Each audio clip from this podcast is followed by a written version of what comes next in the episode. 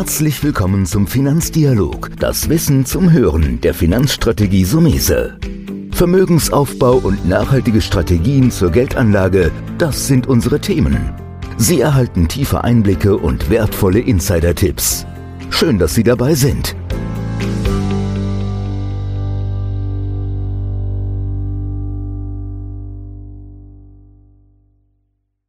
Der Kampf gegen Krebs. Was hat das in einem Finanzpodcast zu tun? Krebs ist eine ganz schlimme Sache, aber wir müssen den Krebs ja bekämpfen. Und das kann man auch aus der finanziellen Sicht. Deswegen habe ich mir heute einen besonderen Profi eingeladen, Markus Kurz. Markus Kurz hat schon bei verschiedenen Gesellschaften gearbeitet, aber bevor wir so ein bisschen einsteigen in den Kampf gegen Krebs, den wir finanziell ja vielleicht gewinnen können und der für jeden Einzelnen sehr, sehr schwer und hart ist. Markus, erzähl doch so ein bisschen, wie bist du in die Finanzbranche reingekommen? Ja, vielen, vielen Dank erstmal für die kurze, für die kurze Einleitung. Ja, ich bin tatsächlich schon einige Jahre, jetzt mittlerweile fast 20 Jahre, äh, an den Finanzmärkten unterwegs, beziehungsweise für die Finanzindustrie tätig. Äh, mein Interesse wurde bereits so Mitte, Ende der 90er Jahre geweckt, wobei ich vorher eigentlich eher so der technikaffine Typ war. Äh, aber wie gesagt, kurz nach meiner Ausbildung in einem technischen Beruf äh, bin ich dann in die, oder habe ich mich eher in der Finanzindustrie gewidmet, habe mein BWL-Studium nachgeholt und meine erste Station in der Fondsindustrie, in der ich ja mittlerweile jetzt seit äh, gut 20 Jahren unterwegs bin, war bei einer kleinen Investmentboutique in Luxemburg. Da bin ich jetzt natürlich ein bisschen neugierig geworden. Ich meine, wir wissen, dass BlackRock heute mit 8 Billionen Dollar die größte verwaltete Gesellschaft ist. Ähm, ich sage jetzt mal, ich würde mal schätzen, so eine Deka hat ein paar hundert Milliarden. Äh, was heißt denn klein? Ja, klein heißt, äh, wenn man es im Vergleich zu BlackRock sieht, war fast wirklich mikro, klein. Äh, wir waren damals so bei einer Milliarde äh, unterwegs. Und wenn man es jetzt heute vergleicht mit Candriam, ähm, wo wir mit ungefähr 120 Milliarden Assets under Management unterwegs sind und immer noch zu den kleineren äh, Fondsanbietern gehören, war das doch meine erste Station eher ein, eine, eine Mikro-Boutique im Vergleich zu den ganz großen unserer Branche. Nee, finde find ich jetzt spannend. Da haben wir jetzt schon mal so ein bisschen eine Definition gemacht, wo dann die Giganten sind. Die gehen dann halt eher so in den Billionenbereich. Das sind die dicken Fische. Wo würdest du sagen, ist eine mittlere, eine Vorgesellschaft eine mittelgroße? Dann so bei einer halben Milliarde? Äh, bei einer, einer halben Billion? 500 Milliarden? Ja, das ist äh, Definitionssache. Also die einen bezeichnen sich schon als mittelgroß, wenn sie diese Größe 200 Milliarden, 300 Milliarden erreicht haben. Andere gehen schon bei über 100 Milliarden davon aus. Ich glaube, das entscheidet jede, äh, jede Asset Manager, jede Fondsgesellschaft am Ende des Tages für sich. Ähnlich wie es auch bei den, äh, bei den Aktientiteln sind, ist man eher im Small, im Mid- oder im Large Cap-Bereich unterwegs. Auch da gehen die spannend äh, mhm. ja, auseinander beziehungsweise definieren sich immer unterschiedlich. Mhm. Also die ersten Sporen verdienen quasi in Luxemburg und dann hat die ein oder andere Gesellschaft nochmal kennengelernt, nehme ich an. Genau, dann war ich äh, über acht Jahre lang bei einer ähm, Asset Management Gesellschaft äh, des Signal Iduna Konzerns bei der Hansa Invest. Nachdem ich dann, beziehungsweise danach bin ich dann gewechselt äh, zu Odo BHF Asset Management, habe das erste Mal so ein bisschen über den deutschen Tellerrand hinausgeschaut und eine deutsch-französische äh, Fondsgesellschaft kennengelernt. Und ähm, wie gesagt, jetzt mittlerweile seit einem Jahr bei Candriam für den, überwiegend für den süddeutschen Bereich. Hört sich ein bisschen, ja, nicht so weit an, aber der süddeutsche Bereich fängt bei uns äh, bei Rheinland-Pfalz an und hört ganz unten im tiefsten Bayern auf. Also alles unterhalb des Weißwurst-Äquators, wie man so schön sagt. Kann man aber sagen, ist natürlich, ähm, was das monetäre Vermögen betrifft, ist ja die Südhälfte Deutschland stark. Ich meine, wir haben Hamburg oben einige und viele Millionäre, aber die Dichte in Baden-Württemberg und Bayern ist groß. Da kommen wir auch so langsam ein bisschen zu dem Thema Finanzen und was hat das auch mit Krebs zu tun? Da würde mich jetzt nochmal so interessieren, gibt es gewisse DNAs, weil man, das hat ja einen riesen Vorteil, wenn man verschiedene, ich sage immer, wenn man bei verschiedenen Stellen gearbeitet hat, kann man ja gucken, was ist gut, was ist schlecht und was kann man mitnehmen für einen selbst und in die Zukunft. Ähm, würdest du sagen, bei so einem Franzosen äh, oder BAF, die haben ja zum Beispiel einen Fonds, den wir selbst, den ich auch gerne vermittle, ja, bei uns im Programm. Ist es da schon so, dass der französische Einfluss stark zu spüren ist im Vergleich zu so einer deutschen Gesellschaft wie in Hansa? Also anders im Grunde. Es ist eine, eine andere Mentalität, ganz, ganz sicher. Äh, man muss auch immer sehen, dass ein in Anführungszeichen ausländischer Asset Manager den deutschen Markt aus der, aus der Ferne betrachtet. Ähm, und, und da etwas, sag ich mal, so, so oftmals eine Milchmädchenrechnung anstellt. Er sieht den deutschen Markt als sehr großen oder als einen der größten Märkte in Europa. Aber am Ende des Tages ist der deutsche Markt ähm, doch sehr differenziert. Also wir haben viele unterschiedliche Vertriebskanäle, was andere Länder vielleicht nicht so haben. Und deswegen ist der deutsche Markt doch eher speziell beziehungsweise besonders im Vergleich zu den anderen Märkten, gerade für einen ausländischen Asset Manager. Ähm, und da hilft es unter anderem natürlich, äh, wenn man viele Jahre schon in dem Segment und in dem Land unterwegs ist und den Markt und, und sein Netzwerk eigentlich kennt. Mhm. Jetzt haben wir ja heute gesagt, dass wir über den, über den Krebsfonds reden werden einen Oncology-Fonds, den ich auch dann empfehle. Das ist jetzt äh, somit auch ein, was sehr Spezielles. Ich spreche durchaus auch ja immer Empfehlungen aus, wie diesen Fonds von Kentrium, den wir gleich noch ein bisschen beleuchten, äh, wenn es natürlich immer in die Struktur passen muss. Ja, das muss ich ja immer jetzt als Einschränkung sagen, ne, dass einer da draußen Podcast hört, sagt, ich kaufe jetzt den vor, den der Toni da gerade gesagt hat, und nächste Woche habe ich eine lange Nase. Man muss es immer eingebettet sehen, wie man so einen Themenfonds, den wir gleich ein bisschen tiefer machen, einbetten. Das kann man natürlich rauskriegen, wenn man sich einfach direkt mit uns in Verbindung setzt. Das will ich nochmal dazu sagen, weil ich der Empfehlungsgeber in dem Fall bin und du jetzt hier für eine Vorgesellschaft agierst. Bevor die Besonderheiten des, des Krebsfonds nochmal wirklich, jetzt habe ich die Spannung nochmal erhöht, aber eingehen, vielleicht nochmal drei, vier Sätze zu Kendriam, weil ich glaube, vielen ist diese Gesellschaft noch gar nicht so bewusst als Privatanleger. Das ist richtig. Also wenn man gerade das Privatkundensegment sich anschaut und sich dort umhört, äh, haben, glaube ich, die wenigsten schon mal was von, von Candriam gehört.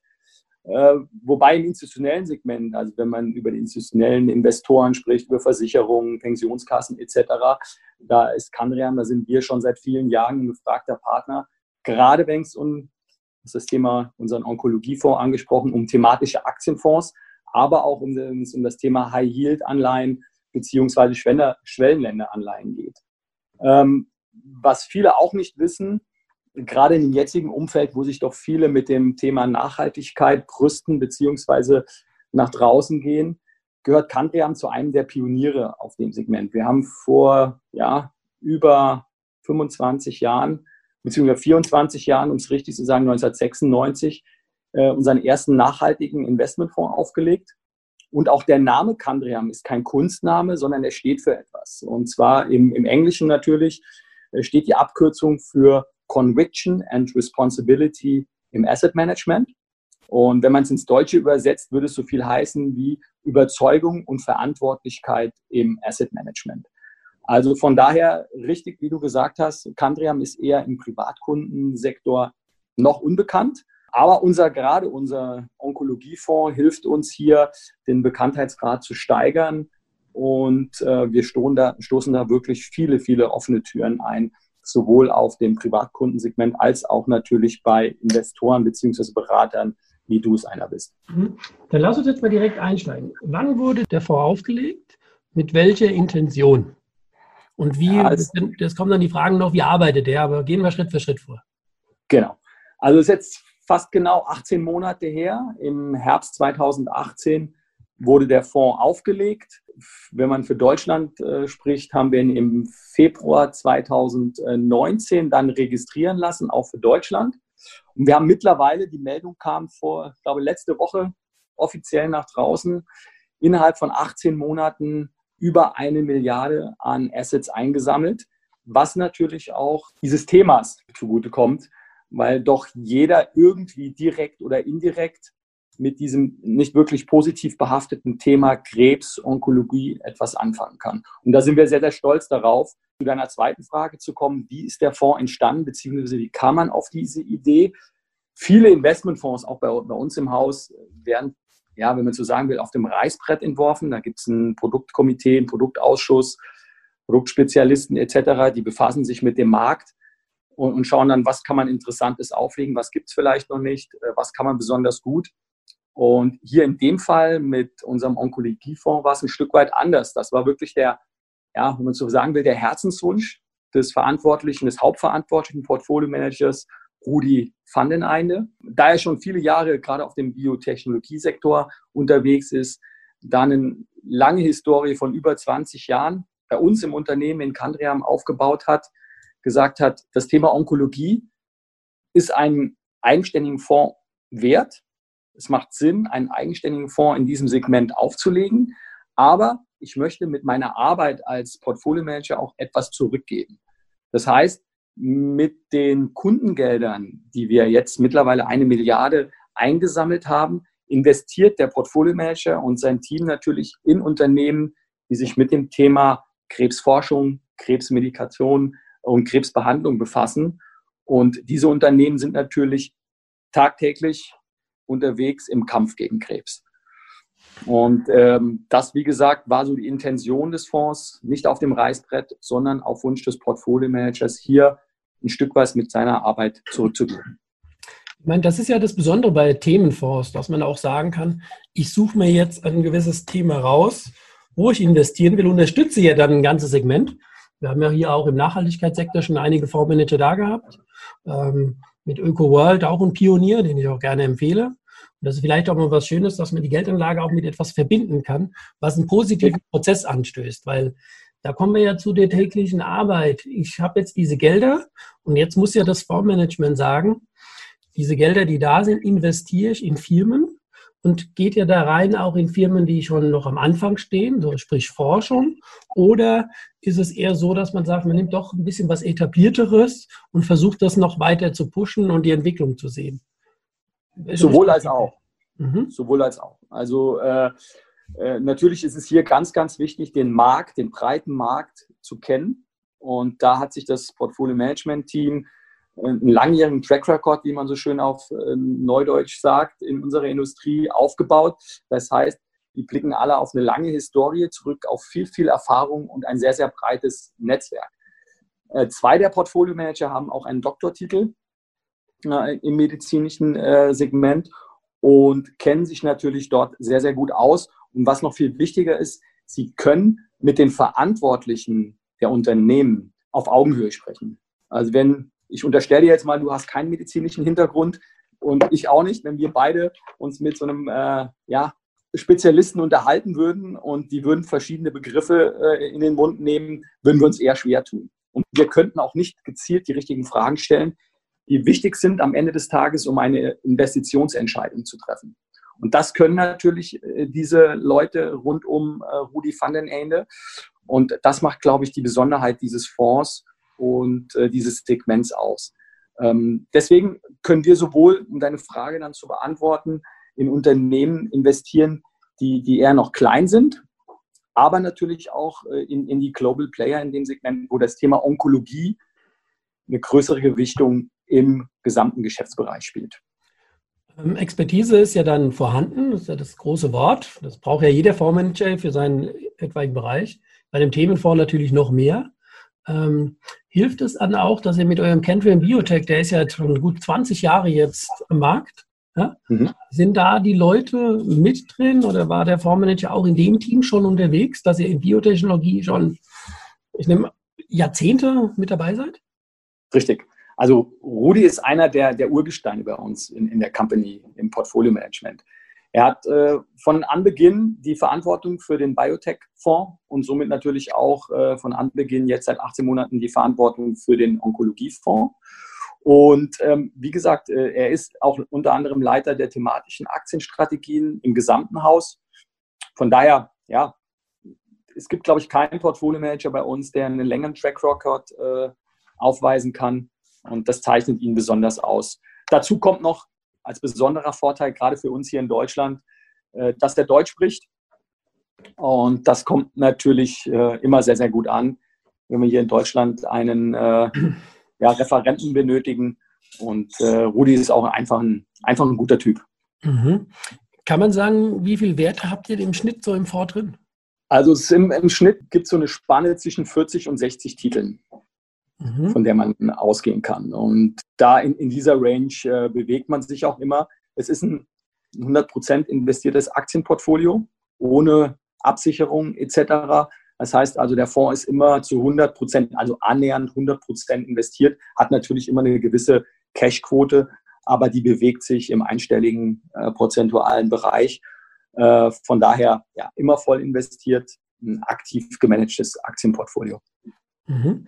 Jetzt ist es so, super spannend, super tolles Thema.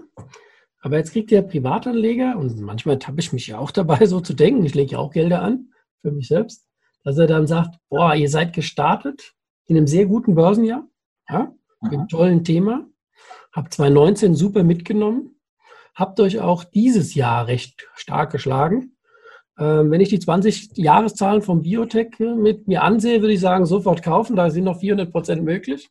Aber so einfach ist das ja nicht, ja, das immer zu, zu übertragen.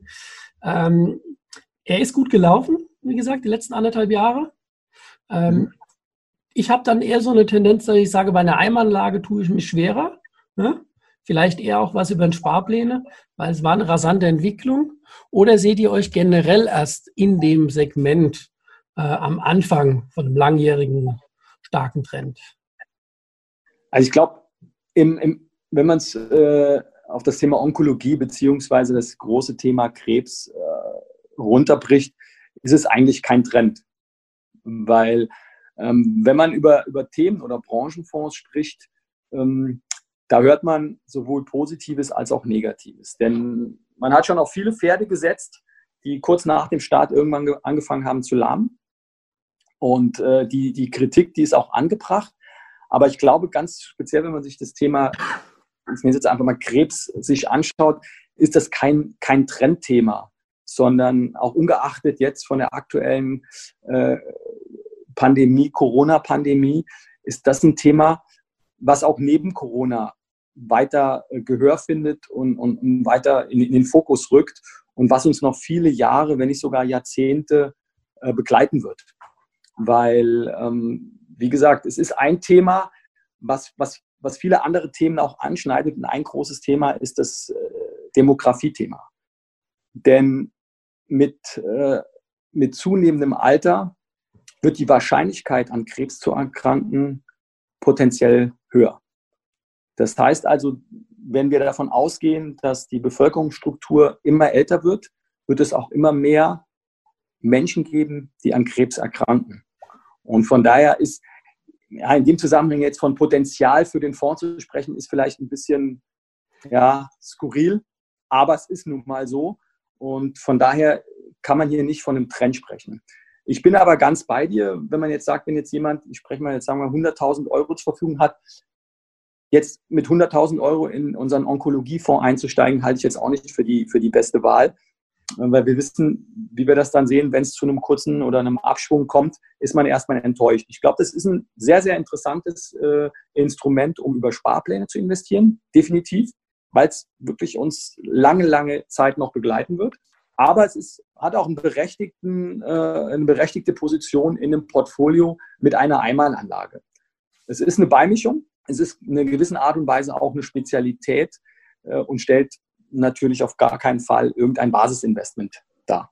Ja, so sehe ich es aber auch. Ein Basisinvestment ist natürlich viel breiter. Für den einen ist ja schon ein defensiver Mischfonds oder ein Rentenfonds ein Basisinvestment. Da ja, muss man ja auch erstmal den Anlegertypus sehen.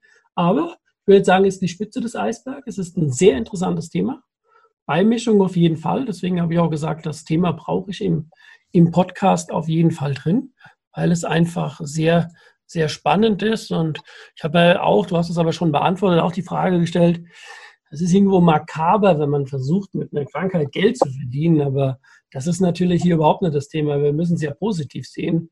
Da komme ich jetzt nochmal auf Corona. Es muss ja Geld in die Forschung rein, ja, damit wir alle was davon haben.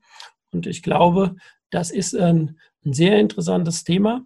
Gibt es jetzt etwas, und wo du sagen würdest, so als Fazit, so generell bei Themenfonds, muss jetzt nicht nur auf Kendrian bezogen sein, du hast zwar schon angedeutet, wo man ein bisschen als Privatanleger aufpassen soll. Es gibt ja der eine oder andere, der versucht dann nochmal Einzeltitel zu kaufen. Was ich versuche immer so ein bisschen, ich will nicht sagen, jetzt bleiben wir kurz bei Wirecard, war eine sexy Story, war Technologie. Aber sind wir ehrlich, wir alle haben gewusst, dass da viele Gerüchte im Markt sind. Ja? Ähm, der Einzeltitel bleibt da wahrscheinlich auch gefährlich, gerade wenn man an Forschungsunternehmen denkt, oder?